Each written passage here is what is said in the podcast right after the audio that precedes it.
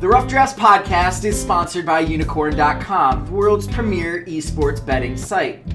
Bet on your favorite games like C S G O, Dota two, and League of Legends, and earn Unicorns through successful bets, or use Unicorn's exclusive Connect program, where you can earn Unicorns just by playing some of your favorite games. Use your earnings to enter Unicorns raffles for exciting prizes like Logitech peripherals or C S G O skins. So join Chase and Walter and prove who really is the esports gambling expert. Unicorn dot com. Log on today.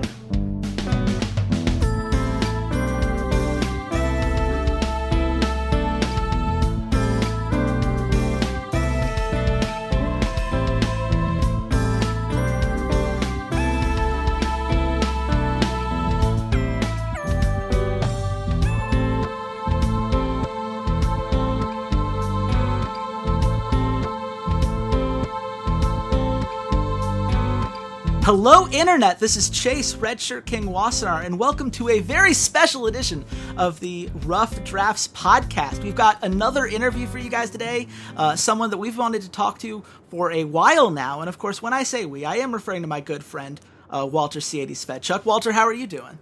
I'm doing pretty great. This is uh, going to be our, our second European co-owner interview, so I'm very excited that we're branching into, and we have some some new friends over on the continent of Europe. Yeah, and and that person today is uh Joost Malent. How are you doing, man?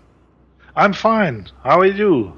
uh, good, good to see you. It's a big distance. Second owner of of a team. I liked uh, your invitation. Uh, I saw Marty doing, and I said, okay, what he can do, I can do as well. Awesome, yeah. Well, like I mean, that's that's been the way it's. Uh, you guys will have to see for yourselves in uh, this week. I guess it'll be uh, by the time people are watching this, you guys will have already played Splice, so we'll have the Battle okay. of Rough Drafts guests this week. Um, but uh, for for now, uh, thank you so much for coming on the show. Uh, let's start with the basics, because some people uh, might not know who you are and what it is that you do. So what exactly is your role within the Unicorns of Love? Uh, what do you do on a regular basis? Uh, my my main purpose in Unicorns is being f- the father, the father of the team, not only of the coach. And um, uh, yeah, I had to go a little bit back to the start of the Unicorns to explain my, my position. Mm-hmm. Uh, the Unicorns, when they were playing in Challenger, were just a bunch of friends playing together with no organization, no backup, uh, beside some of my personal uh, backup, booking flights and, and uh, pre-financing, pre-financing things. And then when they went into the promotion and uh, got an L C S spot, then they got a lot of offers of, of quite famous branch uh, brands with, with all kind of interesting contracts. Where I then said, okay, uh, guys, when you do that, then you uh, you lose your spot in two or three months' time. In in at least a split time, you are gone and you are not playing anymore, and other people will take over. So let's start an own organization. Uh, Because the name Unicorns of Love, they loved it. So the team discussed this and they said, okay, we go the hard way and maybe also the lower financial way, but from the other side with more security to the po- job position. So I, I founded the company, took over the C E O job uh, pure for tax and contract reasons, and uh, and that... I thought, okay, once a week I do something, and this was completely wrong. Quite a lot, a big job in the meantime. And um, the first things was uh, we started with Unicorns from, from scratch, with nothing. We didn't know what L C S was. We didn't know about really coaching structures. We didn't know ex- about having a gaming house, uh, how to live together. People all lived at home. So uh, the first thing was uh, me looking in Berlin for a gaming house and convincing landlords to to to give an, uh, very big apartments, to rent a big apartment to five or six young people in the age of seventy, twenty, and saying, no, no, these are computer nerds, not party people, nothing will happen. Yeah, the only thing noise you will hear is the mechanical uh, keyboards, but that's it. And this is difficult, was a difficult start. Uh, we had to learn everything from zero. And um, but we we mastered it, and that's also where we're very proud. And my position now is to keep the financial side, okay, the contractual side, the tax, and and uh, see that we get an, a normal growth without too much booby traps. Yeah, and, and I mean, that's something that you guys have been very successful with. And I want to get back to the beginning of that story, because it is kind of an uh, unprecedented, or at least very rare thing to see when we talk about teams in the L C S. Most of them nowadays have either gotten uh, investors to come in, or maybe they've gotten, uh, you know, they've been bought out by other organizations over time. But, you know, you, you said you kind of saw just when they entered the league that there was a very clear direction that the people they could have gone to were going to push them in, and you thought it was really important to go a different way. So what is it you were seeing, and what was it, you know, what were those early days like as you're just trying to figure all this out from scratch? Uh, yeah, difficult. It's um, in the beginning, of, of course, the players wanted to play together, and they were, and they liked the name Unicorns of Love, and they didn't want to give it away t- for team someone, and um, that was one of the first reasons. And the second one is that we already saw that most organizations at that time was a little bit more Wild West as today, but most organizations are only caring to take over an L C S spot, and if the original roster is still aboard or not, it's not important. So you have the three three original player rule in, in, in the L C S. So when going from Challenger to L C S, at least three players, I believe three or two, three players, three. I would, has to stay on the origin from the original roster.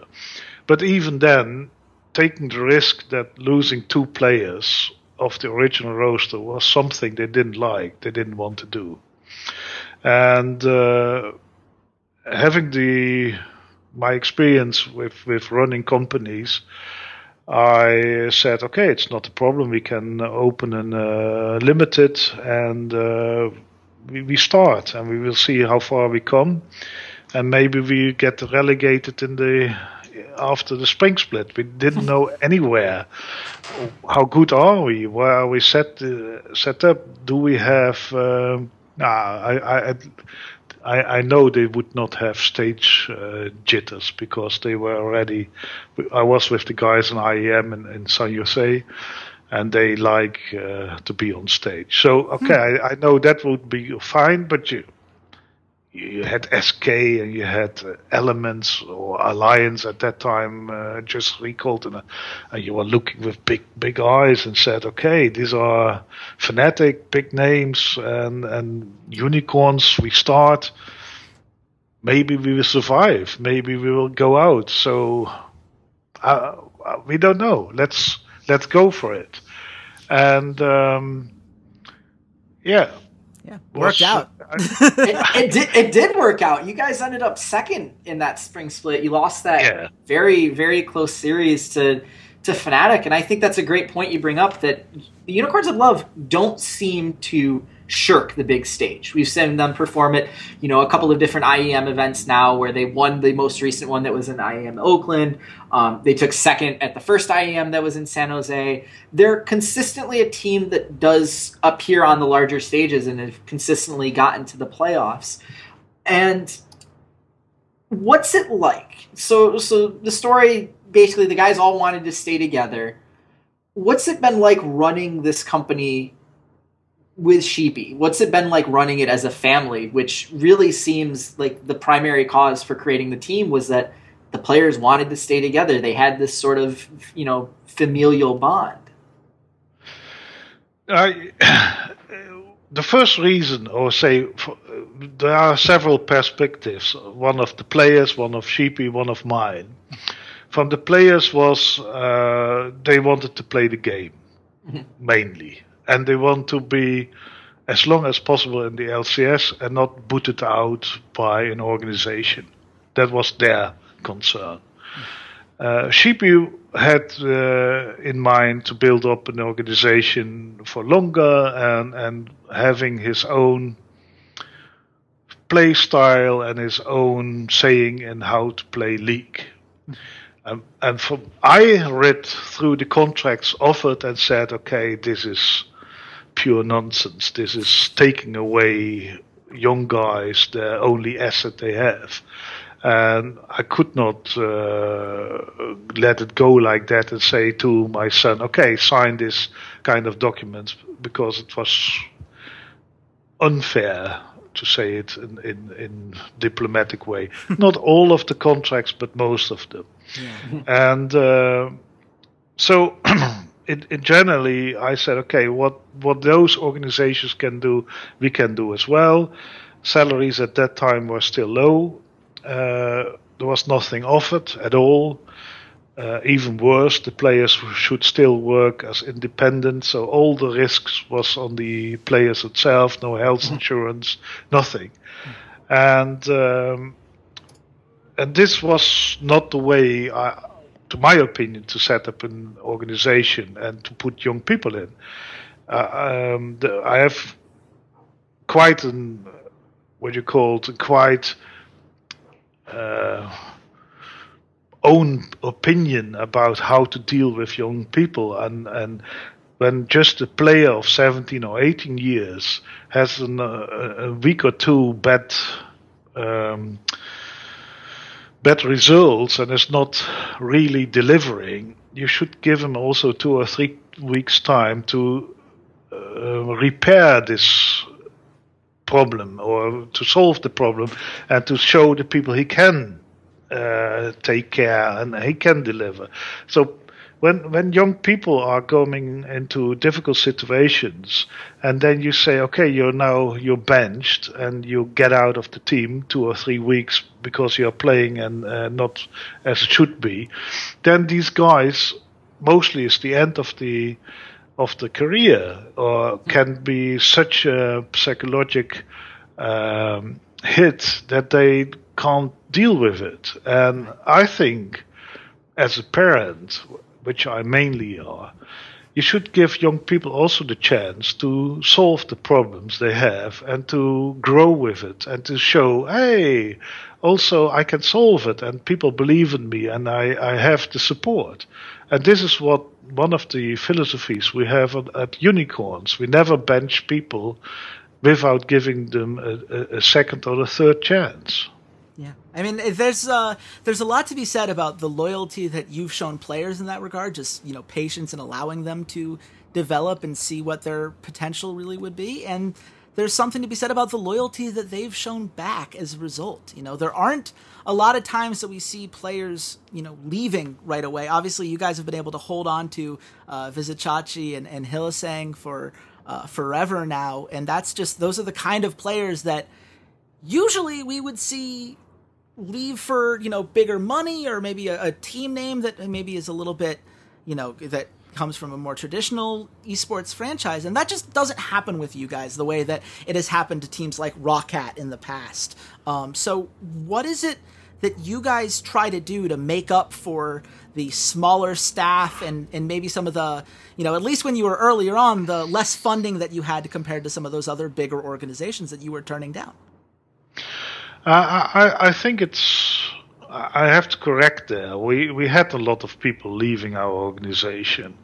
Uh, most of the people who left Unicorns were leaving on their own, on their own decision. This is also what I don't like when I hear a lot of casters or, or specialists or analysts talking about the Unicorns and all the people, uh, all the roster changing changes we are going through. These roster changes are mostly initiated by the players leaving us mm. because they think after a split they can they are so good they can make big money somewhere, or I don't know what else reasons. Uh, the exception we have is Hylissang, Stravis uh, Galabov, and Tamás Kiss Vizicsacsi, who are core founders with, with Chippy of the Unicorns, uh, or say one or two months later when when he started the Unicorns, they mm. joined. And they are, besides very good friends of, of, of Sheepy, they also have a little bit different view on life, a little bit more mature, uh, I believe mature view on life, and that they say, okay, we know what we have, uh, we can go for the big money, but the big money can also mean the big risk to to to fall down completely. And when you see uh, the people le- who left the Unicorns, most of them are struggling. And some of them have to be very careful that this is not the end of the career. When they don't deliver this year, it could be could be gone. And and this is, again, playing for the Unicorns and delivering on a certain level uh, means you have a quite solid position. Yeah, we are not sitting there every split and say, oh, let's see how we can combine different players today and or tomorrow, and we have better results or different results, or yeah, or we don't have any investors in the background screaming and saying, oh, the progress is too slow, we need to have better results, throw more money, get bigger names, change it. So it's it's I think it's an it interaction with with uh, Chachi and with Hilly on personal level, but also giving them an, a familiar safety. No matter what happens with these guys, we will take care about them. And, uh, when Chachi or, or Hilly would leave tomorrow, I I would sit in the corner and cry because. They are. I don't want to say sons because the I've not. So I'm not that often in Berlin, but I would do everything for these guys, and I think also the other way around. So it would be very, very painful to lose them. Yeah, and uh, I mean they've been such a fundamental part of the identity of the team. I can totally understand that feeling, and I'm I'm thinking back through all the guys that you have had to rotate through over the years, and the one name that really stands out as someone who was an original part of the team and someone who was seen as an essential part of the team at the time was Kikis. Uh, obviously so huge when you guys were innovating early on, um, and there's a lot of fans, you know, when we were, you know, we got invited to the Unicorns of Love International Fan Club uh, by a couple people, and they always, uh, I believe the words that they used were, it was a dark time for the Unicorns of Love. So can you maybe uh, touch on that, you know, what that was like? Uh, you know, was that a similar kind of weight when he left, or, or was that, you know, what, what was there anything particularly uh, different about that particular move? Um, yeah, Kikis joined after we uh, entered the L C S. So he was not one of the core members. He, he came after... Uh, we had Chippy as, as jungler before, and then he was re- uh, he, he went to the coaching and managing job, and, and then came and then had decided for uh, to follow school and, and finish his studies, which is absolutely uh, uh, reasonable uh, argument to not to to leave a team, and. Um, Then Julius came and, and did well, uh, but was not completely harmonizing. And then we, we pick up Kikis. And Kikis was a crazy one. I mean, he had enormous uh, enormous um, experience. He he was on a lot of teams. He had an, he could play more or less every champ, and, and most of them even very good. And um, yeah, it was a lot of harmonizing and was going very well. And then he left at the end because of, I can't say exactly. There were several reasons. Uh, not feeling that he had enough influence about the play style, till he was a very hard-working guy, or he's still, I think, very hard-working guy. And he, he thought some members was not doing as they should do. And uh, finally he said, I, I want to go. I, I want to leave tomorrow, more or less. And uh, so he, he played then another one or two games and left, and we, we took Hoero on board. And um, to be honest, was... Uh, slap in the face, was hard, was difficult for us. We still have a very good relationship with uh, Kikis. Me personally, uh, Sheepy, my my family still. Uh, we are not not angry with him, not at all. It's it's a decision. He didn't feel happy, and and when people are not happy, and this is going too emotional, then it's better to say, okay, stop. Um, and leaving Kikis was also for us an opportunity to change a lot, which is not maybe recognized. But when Hoero came, Hoero had a uh, completely different view about how to play League as the Unicorns, which had always this cold chaos style, which I don't see as chaos style, but more about that maybe later. But Hoero had a completely different opinion and showed Chippy a lot of things, and, and had, they had a lot of discussions, long, long discussions. And Chippy learned a lot of him. And this is also with the Unicorns, also with Hilly and, and Chachi. There's nothing happening in the team without their saying. Yeah, it's it's always discussions, how to do this, how to do that, which people do we take, what's happening.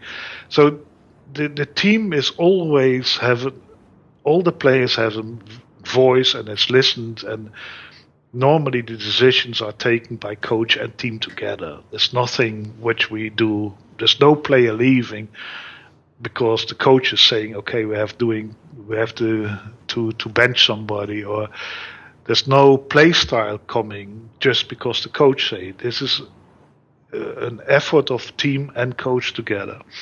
So when Kikis left and, and Hoero came, the Korean way of playing League of Legends was, of course, a little bit different as the Unicorn style. And um, and so leaving, uh, Kikis leaving cost us, I think, a Worlds position. Yeah, I think we mm-hmm. could have go to Worlds. Um From the other hand, also helped us to find a different way and grow as as team and as, as coach.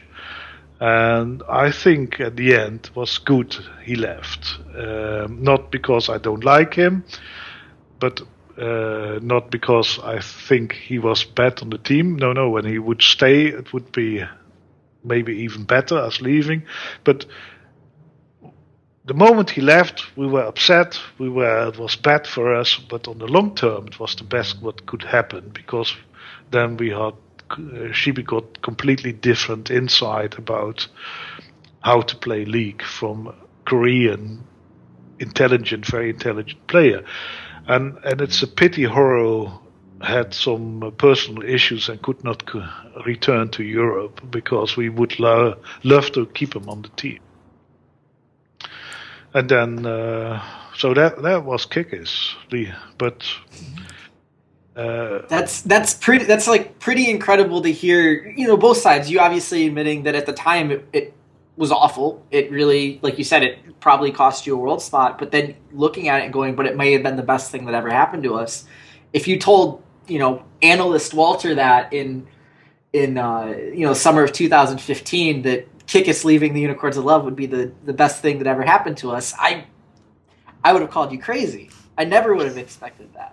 Yeah, it, it, it's it's also um, it's not when somebody when a player leaves two weeks before playoffs, mm-hmm. it's it's worst worst yeah. situation you can yeah. have. And again, losing Kikis as character and as person is not good. Mm-hmm. This was not not not. something I, I even now like afterwards. But out of this situation came a lot of pressure, and came also different people and different view. And you have just to see the the when, when people like Sheepy. Uh, by the way, I'm my normal job is doing research and development of of, and that means every time you come for a difficult situation, you are trained and everything is done to find a solution and to find new solutions and to find different ways as other people. And this is the same with Sheepy. On the moment you come into a situation where you have to do changes and you have to do um, maybe uh, go to another direction, uh, you have, when you're forced to it, you will do it. Uh, otherwise, you can stop. Right. When it, you are in a situation as we were with the unicorns, we were sitting there quite well. We did second in the spring split. Everybody was thinking, oh, things are going pretty well, you know, and, and it was all too much comfort zone. Right. And, and, you know, it is one of those things where uh, how you learn and grow through those kind of moments of adversity really says a lot about an organization in the long run. Those are the lessons that kind of, as you're noting, they really stick with you and help you, you know, improve in the long run. So I just, just to get a little bit more uh, in depth with that idea, what are the things that you've noticed, you know, just, you know, as, as the C E O and also as, you know, Sheepy's dad, like what are the big changes that you've seen in, uh, in him and in the team as you guys have kind of learned these lessons since you first entered in twenty fifteen? What are the biggest changes you've seen? Um, I think there are several ones, and again, from different point of views. Um, the first thing is, with, with leaving Kikis, um, we had to change also the play style. Then Power left for a better job at O G, which I absolutely... Uh, could follow. I, I, we talked about, and I said you would be crazy not to take it because O G was on that time really good, and right. uh, he, he got paid more. And I mean, when people want to leave and they get a good offer, uh, it's it's it's not always the best to say stay. Everything is better here. There's, you have to be realistic. So he he left as well, and. Um, So we had no, we had no uh, mid laner, we had no um, jungler, and uh, Vardags. We we had some tests with Vardags and other A D carries, and then the rest of the team decided that uh, to to bench Vardags. Also difficult because as again as. As somebody who a little bit more distance and handling everything, I liked uh, Pontus very much. And um, so then you were saying there, and then you're sitting there as father and say, oh, how does Sheepy handle this? Uh, how, because also sponsoring, he was at that time, he was the coach, he was manager, he was handling sponsor contracts, he, he had all to do. Mm. And uh, then Romain came in the second split as well, so that helped a lot, um, which was also a big, big help. But then two thousand sixteen was for us big question marks. Um, and we got Steelback, and Steelback also had a very special view about how to play League of Legends. We, we got Fox, which is... Fox is an, uh, a big teddy bear, we call, always called him. he, he is he is a nice guy, to uh, be honest, and he's talking more as on the camera. And he he's a very, very good player. Uh, I think he's one of the most underrated uh, mid laners. Uh, but, okay, uh, Steelback had a very different view as well, or say not a different, but he had... very in, intelligent things. And again, he, Sheepy learned a lot. And then we got Diamondprox, although he got offers from other teams, but with higher salaries. he chose to go for us because of the team structure. And Diamond was is such a lovely guy. I never, I don't know if you ever met him, but Diamond is really, really nice personality, and he was, he was the biggest loss for us because he was, he had all the experience. He was the veteran, uh, what you call the the, no, we called veteran. Uh, he he was the one with the experience, holding things together and saying, "Oh, guys. Uh, yeah, yeah, that was not such a good um, map placement, but we when we change this now and now and now in the game, yeah, he just got it. He got the wins. He he was really really experienced, and um, and that was another stage where we changed. But what also changed were at the same time the professionalism, uh, the meta changed. So it was different. It was going away more and more from team fights to more team play. Mm. And you had the lane swaps and this kind of things. And then the same time, also the salaries got higher and higher.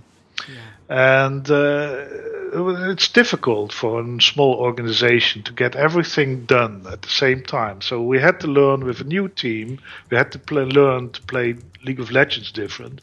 And we had to uh, suck up more money from somewhere to pay our players at least a compatible salary. Mm-hmm.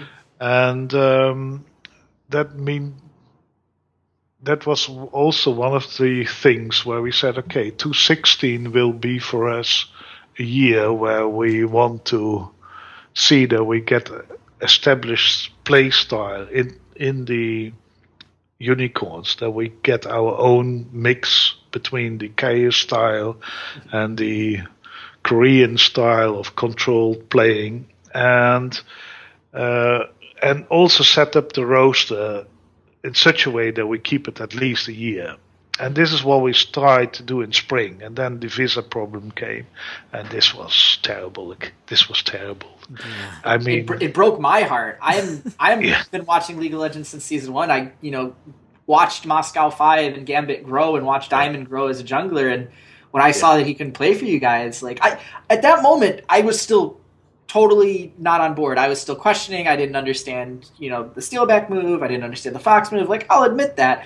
But then when you guys announced Diamondprox, I was like, okay, like I want to watch more Diamondprox. And then you guys yeah. had a you know a few games where you played very very well, and then Diamond has to go back to Russia, and it, it crushed me, just yeah. crushed me as a fan. So I, I can only imagine, you know, you guys with that thought in mind of this is going to be our roster for all of two thousand sixteen, having then to go through you know three or four junglers. Yes, it's. I mean, it's. I'm so feeling so sorry uh, for for Diamondprox because just because he has Russian nationality, he can't play League in a professional way in Europe as he should do, and and this is such a waste of talent and personality. But I tried everything. We had talks with embassies, and we have talk with with. Uh, it's not only the embassy; it's also the agency for for the work a, working agency in Germany. And we had meetings and flew flying to Russia, and, and we did everything possible to get a visa. But it's and and wasn't the attention of the highest people in Berlin, which was maybe not so good because then I could not do any fake anything. I mean, put him on a university as a university student and then he could work half weeks or something like that. Mm-hmm. Yeah, you have always some some some things around, but in this was it was nothing to do. There was no possibility to get him to Germany. And um, and that break us personally, break my heart as well, and and not only us but also Sheepy, because they these two came along very very well, and they had big things in mind and also different strategies and different compositions. And I mean, this was really Diamond and, and Sheepy were. Uh, was a good combination, and and Steelback we picked up Steelback. He was hard working, and we believed that he is an excellent A D C. And it just give him a second chance, and also give him, or what's called second chance, but just take him in the team and and find a way to play with him. And Hilly, Hilly is one of the best supports, when not the best support. And and he has his moments where you say, okay, but in total, he's one of the most solid and aggressive uh, supports. And, and Steelback's Hylissang, we said, must be one of the best bot lanes. Mm-hmm. Fox as as absolutely solid uh, player in the mid lane who can keep his lane also without resources. I think this squad could have done in two thousand sixteen, especially summer split, could have done really wonders. Uh, could have brought in completely different stuff. Uh, but yeah, was. The dream ended very early.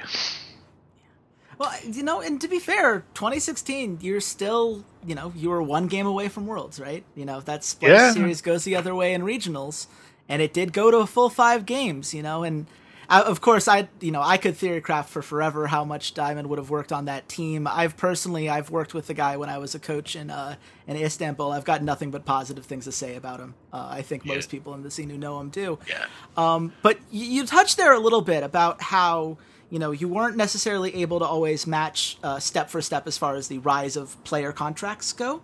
Um, you know, as salaries kind of increased, that's something that was always, you know, something that you had to deal with, just a market factor that affected things. And you do have a smaller staff, and obviously Romain came in, you mentioned him, and you know, I think everyone loves him and the unicorn hat and the, the abs yeah. and his whole thing going. I'm sure, you know, there's a certain portion of the fan base that just has to love him and everything.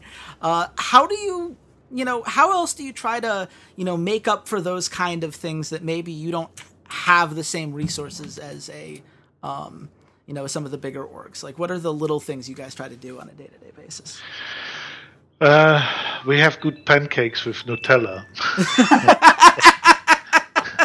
Sorry. That's one heck of a signing bonus. Yes, yes, it's it's very important. Um, no, I, I I think it's this. Um, we we're looking for a play, team who can play together well, and it's. Is mainly focused on on well, to get results, to get as far as possible, and to work in an in a nice environment and a familiar style. And when they come and say, okay, the first sentence is how much is the salary, we drop them. Because It's it makes no sense. It's also in my own uh, company in the past, when people just come for the money, then they should go again, because it's it's not the, the way.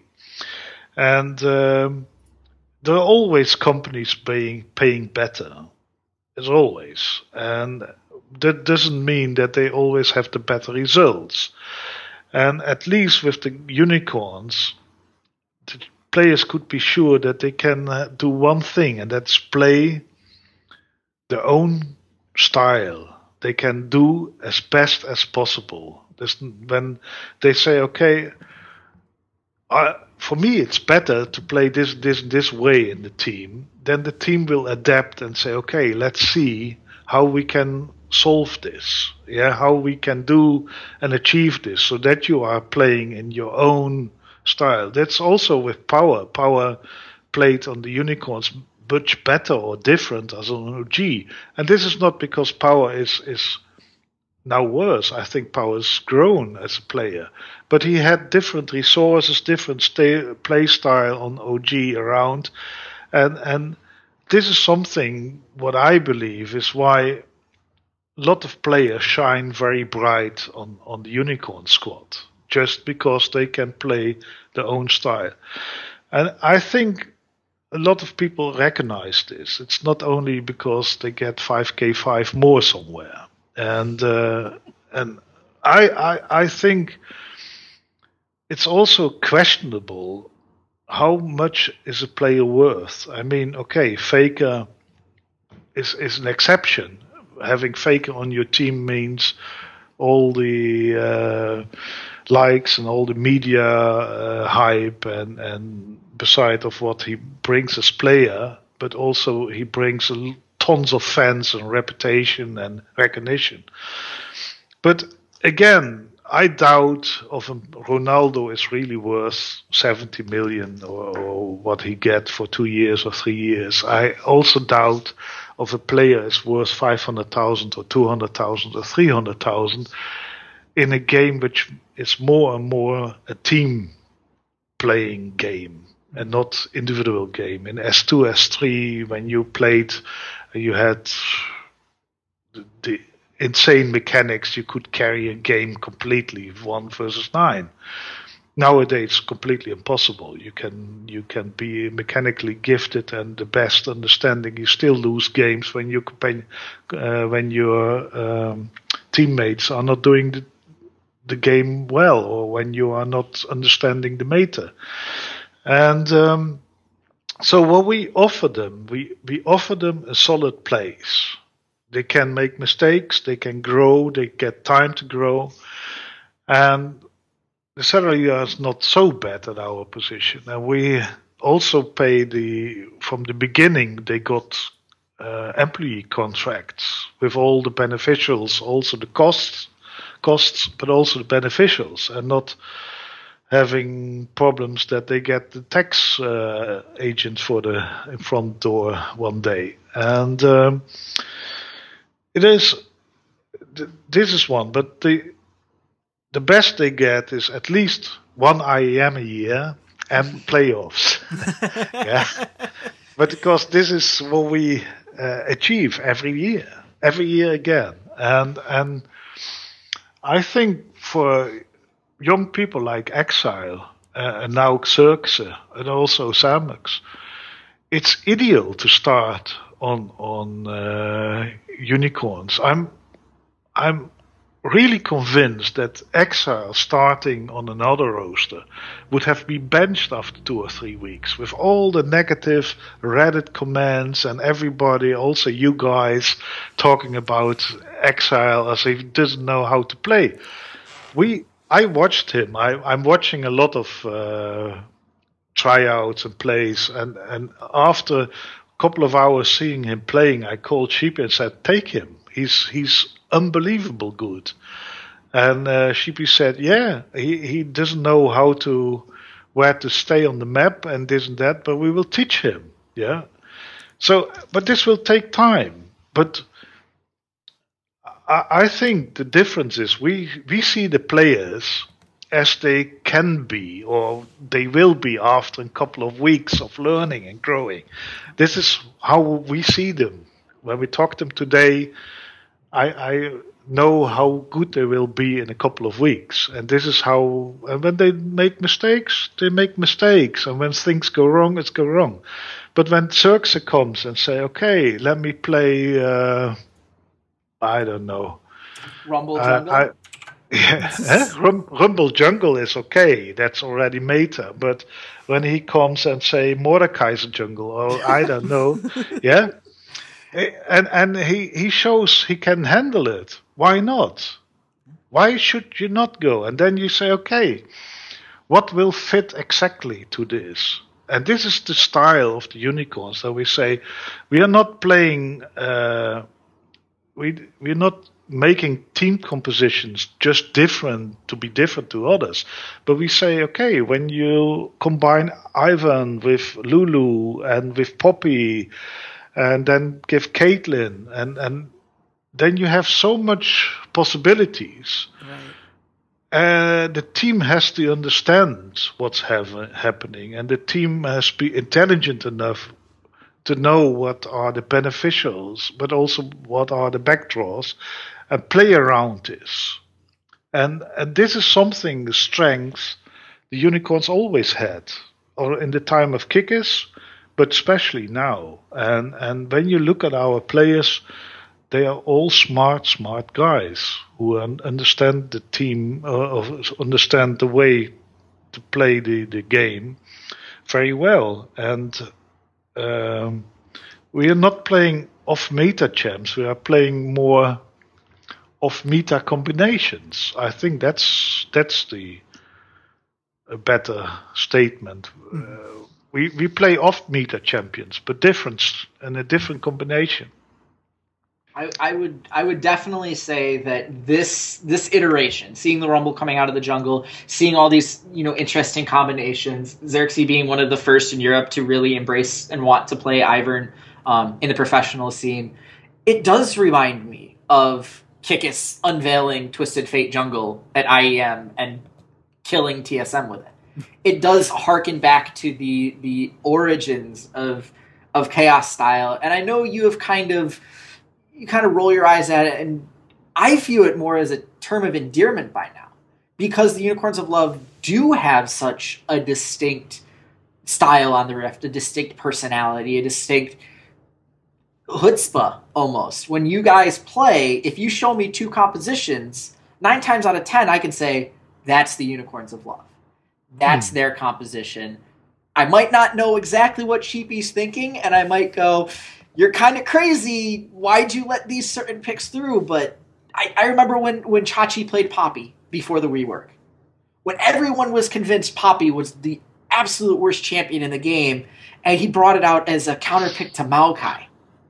Yeah. Why would you ever do that? And then he shows why. And I think that in and of itself is part of the essence of Unicorns yeah, of Love. Counter pick against Mundo. Because Mundo... Mundo yeah. Mundo could not do anything in Poppy, and and, and Chachi played a lot of Poppy mm-hmm. in solo queue and also now in, in yeah solo queue and ranked games before they were in Challenger. We still had the um, ranked games on the ladder. Mm-hmm. He played a lot of Poppy. Nobody played Poppy, and he was excellent in Poppy. He was one of the best Poppy players. I think he's still one of the he's still the best Poppy player in Europe. But okay, and. Um, But the, I think the chaos style is not invented, the word is not invented and also not correctly describing what we did as unicorns. Mm-hmm. And I, I can tell you why. Uh, the Twisted Fate thing, they worked about one and a half months on that. Mm-hmm. It was not something which came by... Uh, some some genius idea two hours before. Mm-hmm. This they worked... about one and a half months on this composition and playing, and uh, the unicorns beloved love, uh, unicorns always believe that playing with more action and aggressive is is bringing more effort, as doing endless endless rota- rotations and going from left to right and back again and another tower and two kills and then forty-five minutes and then something happens and that game was decided. They believe that action from the pure from the beginning did uh, did the job, and having different team compositions and play around, play a Checo game or an, an uh, Flash Beer Slap game. yeah, yeah, you you have to. You have the whole team has to work with this. Yeah, it's not only one player. Right.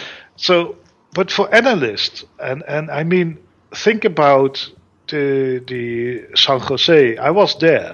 I, I, I did the drive and hotel reservation and everything because uh, we had to pay everything ourselves to come there. Uh, Then you have sitting there Monte Cristo, and you have sitting all the big shots, and they are telling how good T S M are, and you have Reddit, who is telling you since two weeks about how how much we will be stomped, and it's the question is how quickly we, will we lose against T S M, and it's the same on the analyze when you look at still at the T F game, and you see the analyze death, they. They're just talking about how high T S M will win from the unicorns, mm-hmm. yeah. And then T S M was dumpstered. I mean, really, they yep. they lost the first and second game, and nothing was as before. Didn't see it coming. Yeah, that was Walter's favorite I E M, by the way.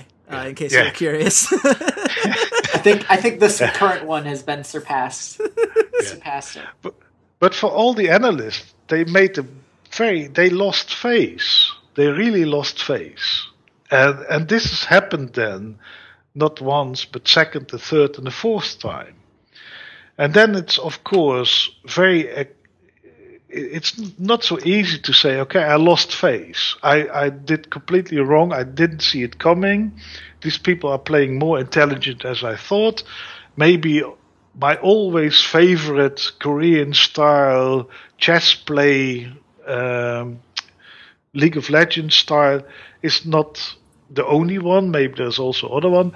So how I didn't see it coming, so I call it chaos style. Chaos style. It's it's not something uh, really, and and this is something which I we still are working with, uh, where we're still suffering from from this chaos style name, because it's not chaos style. It was very well planned, uh, and and a lot of things we do at the Unicorns are are not chaos. It's really planned, mm-hmm. and and you, and and also a half-naked unicorn on the on the stage is a planned action. Yeah, um, but we we see a lot of things different, and the team has the freedom to do what they want.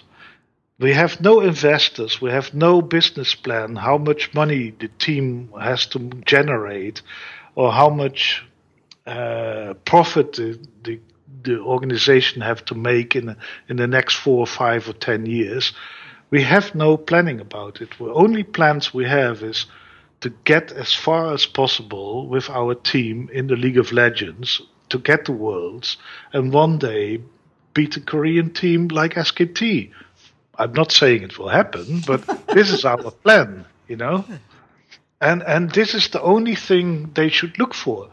And my job as as as C E O is to see that I can get this financed and get this all uh, set up on enormous uh, of on, on a solid solid base. That's that's my job. But it's not my job to say, okay, the we have to earn now one and a half million this year because I have to pay off some investors. Or, mm-hmm. I mean, I'm working already two years, now the third year, without any salary, just a supporting act for, for my son and the team, because the money we get is all going to the players or to, to the gaming house. That's it. Mm-hmm. And then you ask, we, we are paying competitive because we have no overhead. Mm-hmm. My daughter is doing the shop. And, and uh, it's a completely family business. Yeah. Yeah. Well, so so you bring up finances, and I want to tie in a, a quote from, from the managing director of, of Lagardère uh, Sports, and tie it into something that you said earlier about how you look at players and you give them, you look at their potential and you give them a chance. You know, maybe maybe you know two weeks in they aren't doing great, but you give them that chance because you know that they can succeed and they can be thus. And the managing director said that the Unicorns of Love has the potential to become a leading brand in esports. And this is the big news that this week, and that's why you coming on ties in so great. This is one of your first major sponsor or major business deals. Uh, yes. Publicly major. So, so tell us a bit, how did this come to be? How does this Does it change your philosophy at all? Does this now give you this, okay, well, now that we have some money coming in, or now that we have this partnership, we need to adjust our ideas to not just focusing on the, the gaming aspect? What, you know, tell us a little bit about that. Um, no, not not at all changing anything in our philosophy or in our name or logo or what else was was um, talked about on Reddit. It's. Um, It's it's this. We you. I'm a little bit older. I'm maybe one of the oldest guys in esports, and I've seen a lot of things in my life. And you can only sell things once. You you can't. Um, there's for you have to know exactly which train to jump on or which train should leave without you. And I think, in the meantime, the organization has grown enough. Internal, Sheepy having his strategy and his own playstyle together with the team. Uh, so from the player side, from the team side, we have grown, we have learned so much. It's working. It's it's solid. we will have our ups, we have our downs, but we I think we can at least always play in the top. Of course, depends when when tomorrow all five leaves, then we are in big trouble. But uh, we believe that. Second thing, I believe that in two thousand seventeen, a lot of things cha is changing towards the rec uh, recognition of esport as an really a kind of sport, or at least first-class entertainment, mm-hmm. which is taking over established parts in the in in the entertainment world, which are now uh, placeholders are different sport, basketball or, or ice hockey or anything. You know, mm-hmm. I think esport will take over a bigger share, which this, this, and, other aspect is that when you want to reach a male male person between fifteen and twenty-five, at least here in Germany, it's difficult because these guys are not watching any television, they are not going to any football clubs, uh, they don't go to, uh, they have, I don't know, they are networking through the internet, and they have also meeting, of course, normal people that go to universities, this kind of things, but the major contact they have is through the internet, looking streams, meeting people uh, on, on on the internet. So for for classic companies, they have to move from normal sport to e-sport to reach these people.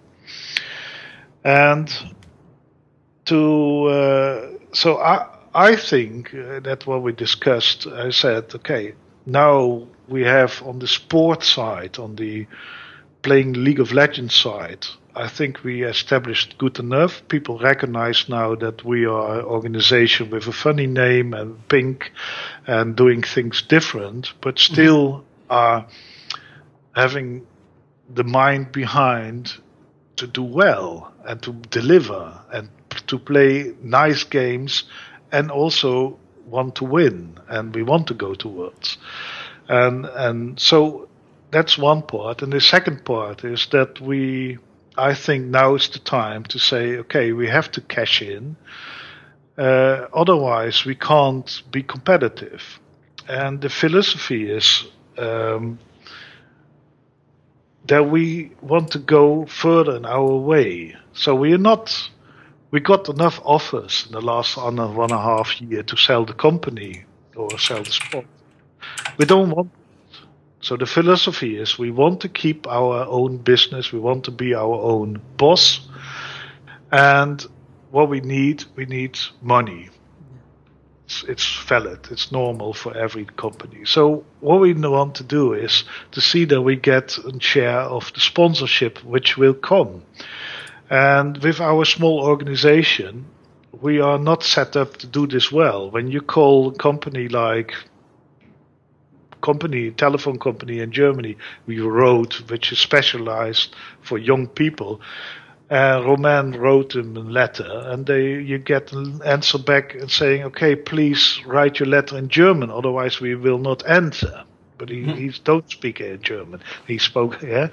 And when you go to a big um, uh, uh, company here with with in Germany, you say, oh, we are Unicorns of Love, we are pink, and we do very well in esports. The people say pink, I don't like. Unicorns of Love, what is that for name? Esport? Is that a sport? Really? Are any people watching this? And so when you then can... So we, we need different channel to reach the sponsors. And um, so we, we got a lot, a lot of offers already since a year or one and a half year to work with agencies. And we did... but not on an exclusive base. And but the big ones, of course, wants to do on exclusive base, which is understandable. Mm-hmm. So you can only say to one guy, do it. And Lagardère is also based here in Hamburg, and they are the, I don't know if they're really the biggest, but to my opinion, they are the biggest in the scene, yeah. and they know exactly what they are doing, and they have uh, a really good name, and uh, they're quite conservative, and that's why it was so attracting for both to go, go for this deal and to have the funny part of the esports, the, the Unicorns of Love, combined with the so solid classical uh, sponsorship management with Lagardère. And uh, so we had very short uh, period where we negotiated and came up with a very quick with a contract signed, and, and we are happy, and I'm absolutely hyped. And I think also for general esports, this is really a big step. And I'm quite sure that we are not the only one on Lagardère. Uh, I think in the next uh, couple of months, a lot of other teams will follow as well. Yeah, I mean, this is, uh, as you said, it's it's a huge move for esports in general. The more big companies like this that get involved and start to understand what it is that's actually going on, you know, all of those, you know, those conversations of, you know, what is esports? What do you mean? There's this weird pink team. It just, it so mirrors every conversation I've had uh, with people when I'm trying to explain what esports is and why it matters that I cover it. So I think that's something that uh, people can definitely relate to, and it's nice to see you guys hit that perfect mix of a, a company that's big enough to get you guys what you need and also understands enough of what makes you guys special. Um, and so that kind of brings the, the question that, I, you know, I it just I, I hear all these things about, you know, folk, you've you've built this system. You understand now how to succeed in in esports. Are we going to see you guys in other games anytime soon? Is this something that could expand, or is this? Are you guys happy with where things are? Um. Y- y- yes. Yes and yes. Okay.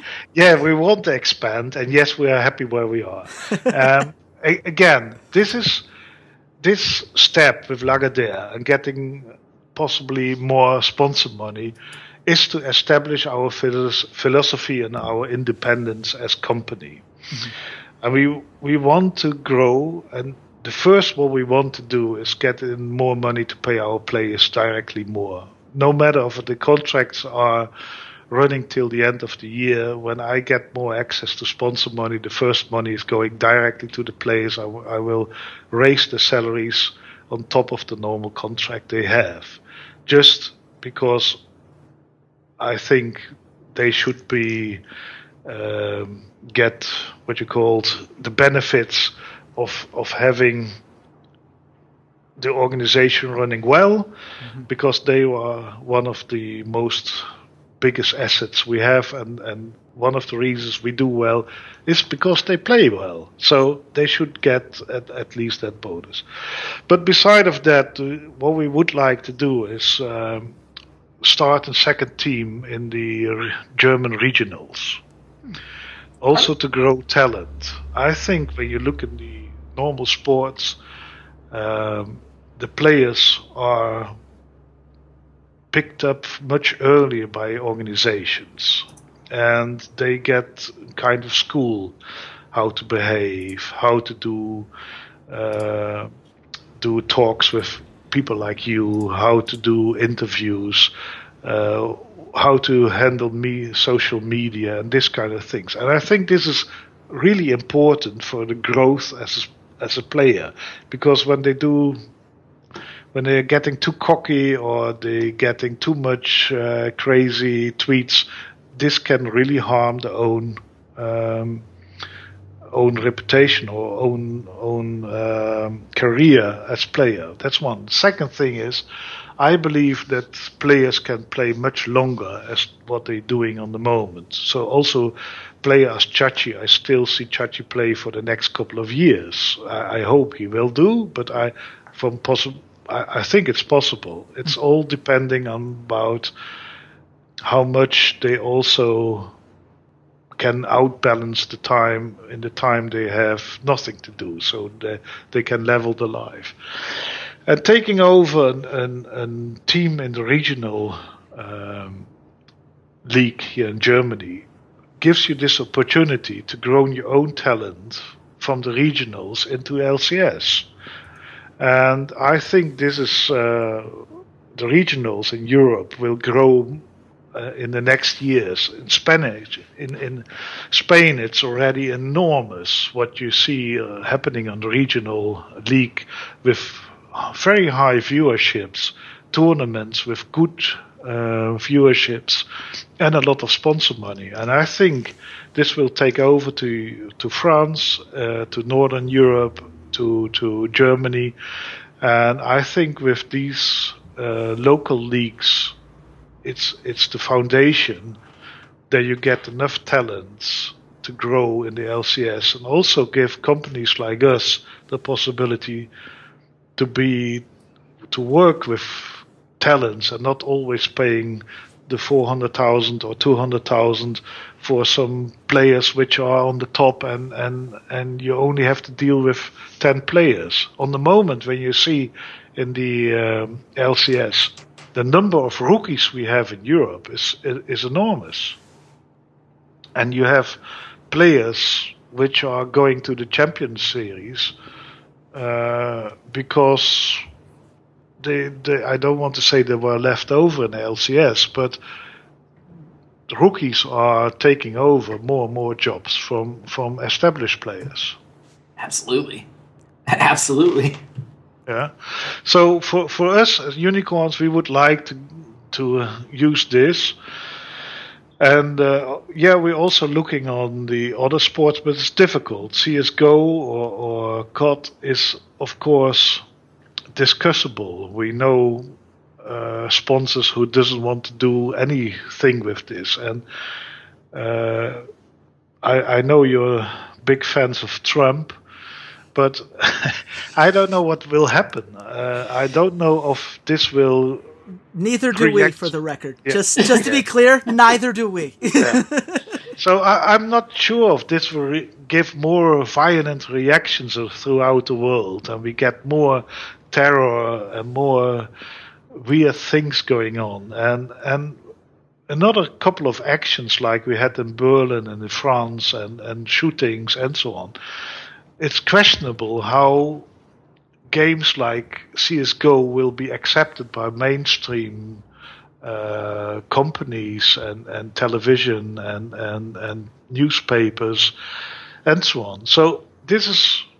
I, I, as old guy, hesitate to say, okay, beside of that, investing in C S G O is so enormous, expensive, we can't afford. Yeah, we, we should, we can't. So we are looking, yes, we're looking at different games as well. But again, I think our focus is more on League of Legends. We will do again, step by step.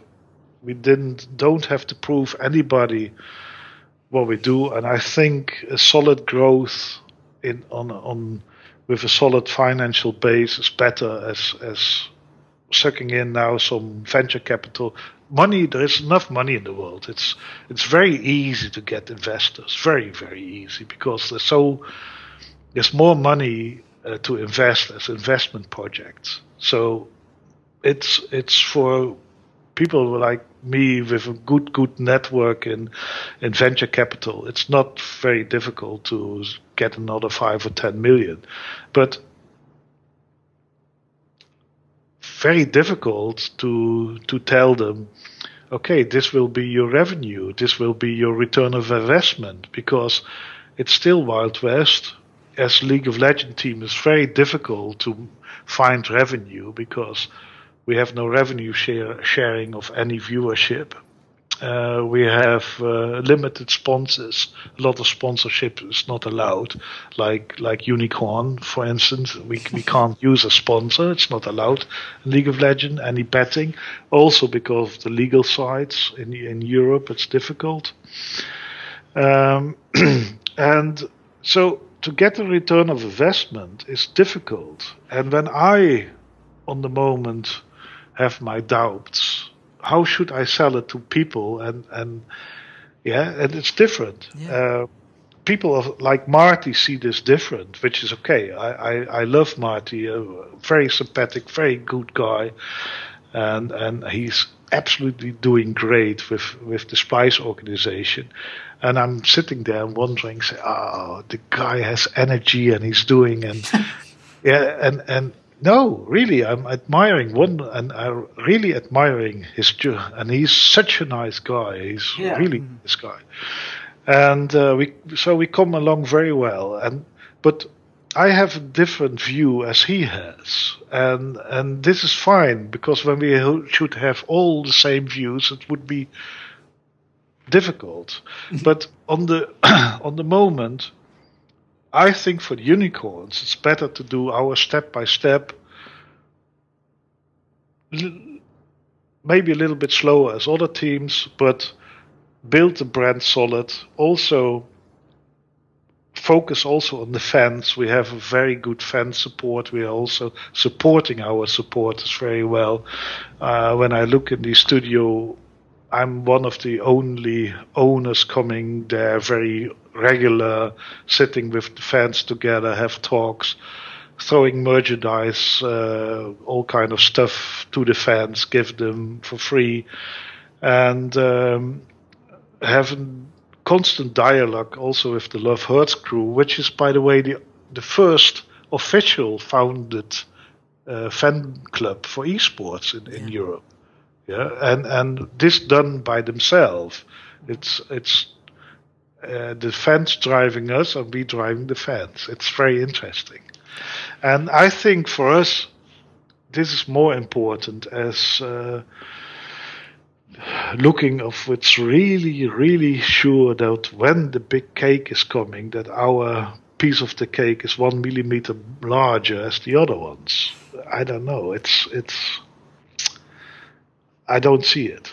I, I, I think the success will come automatically, uh, as you can see also with Lagardère. We we are the the smallest org with the first contract with Lagardère. It's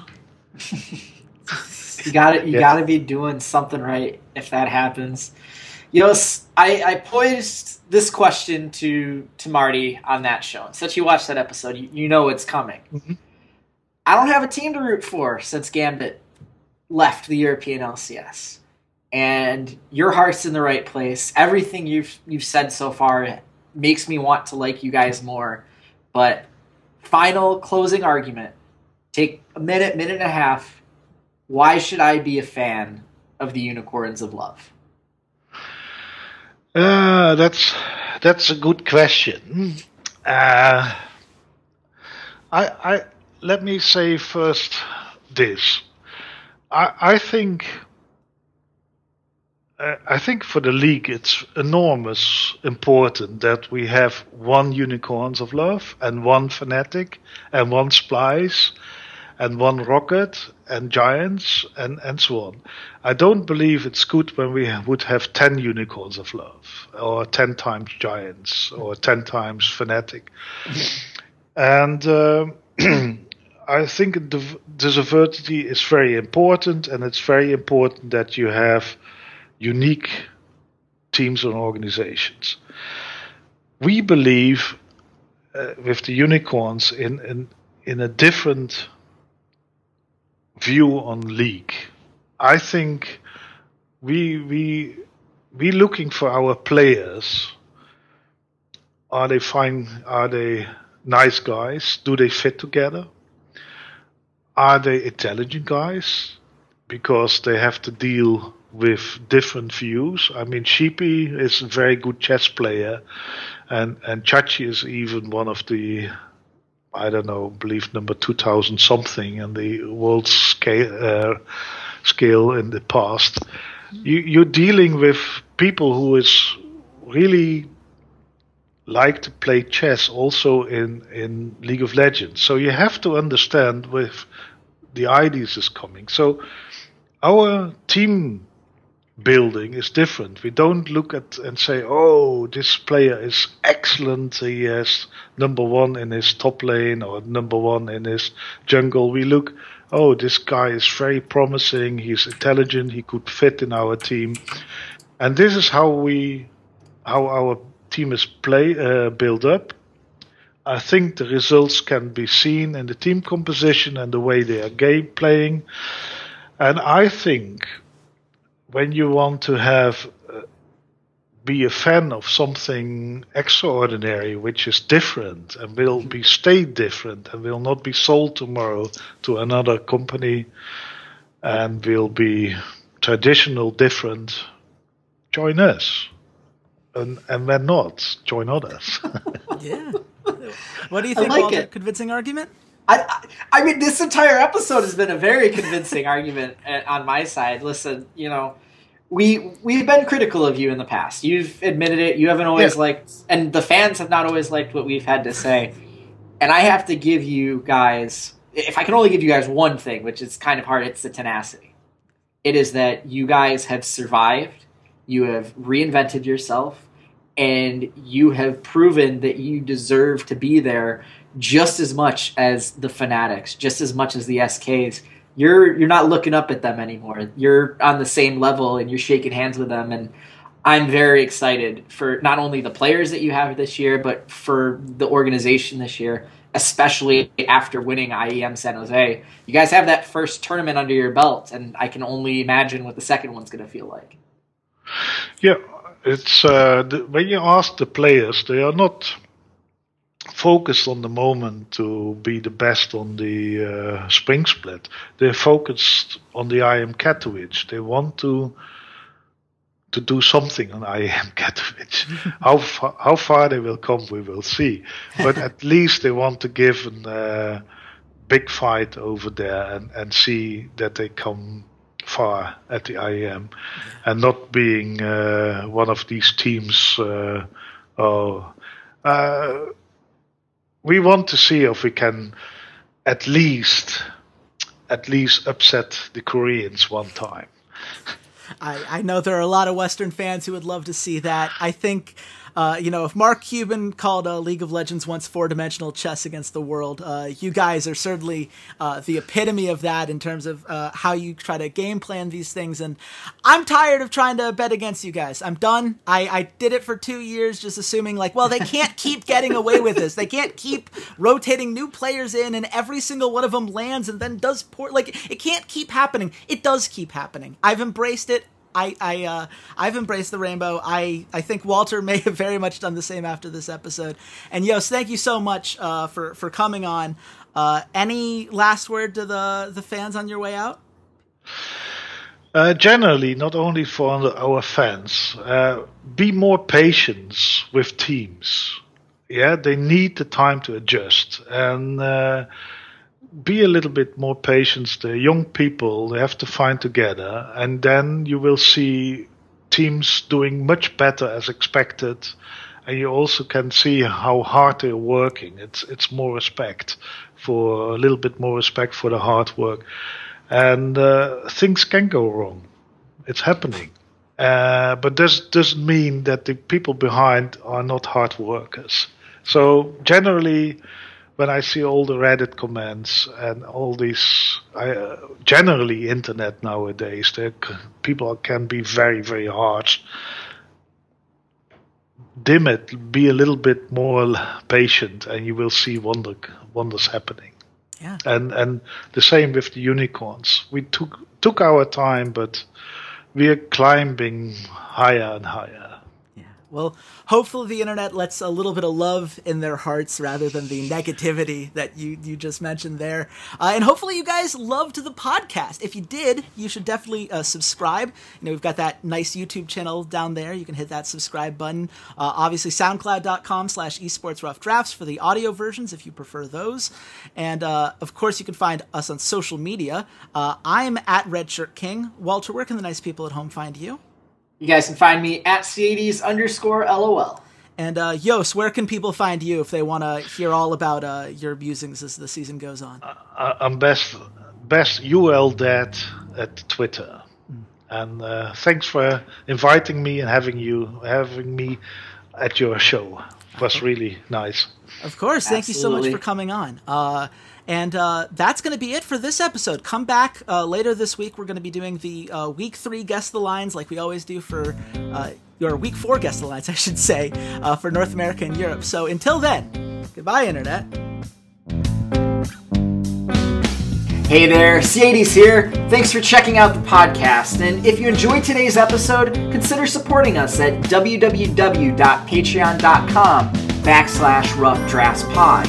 For just a dollar a month, you can join your fellow listeners in our patron-only Discord channel and help keep the content coming, or join our V I P club where a dollar a show or eight bucks a month gets you first priority on all patron content like our patron-only Q and A's.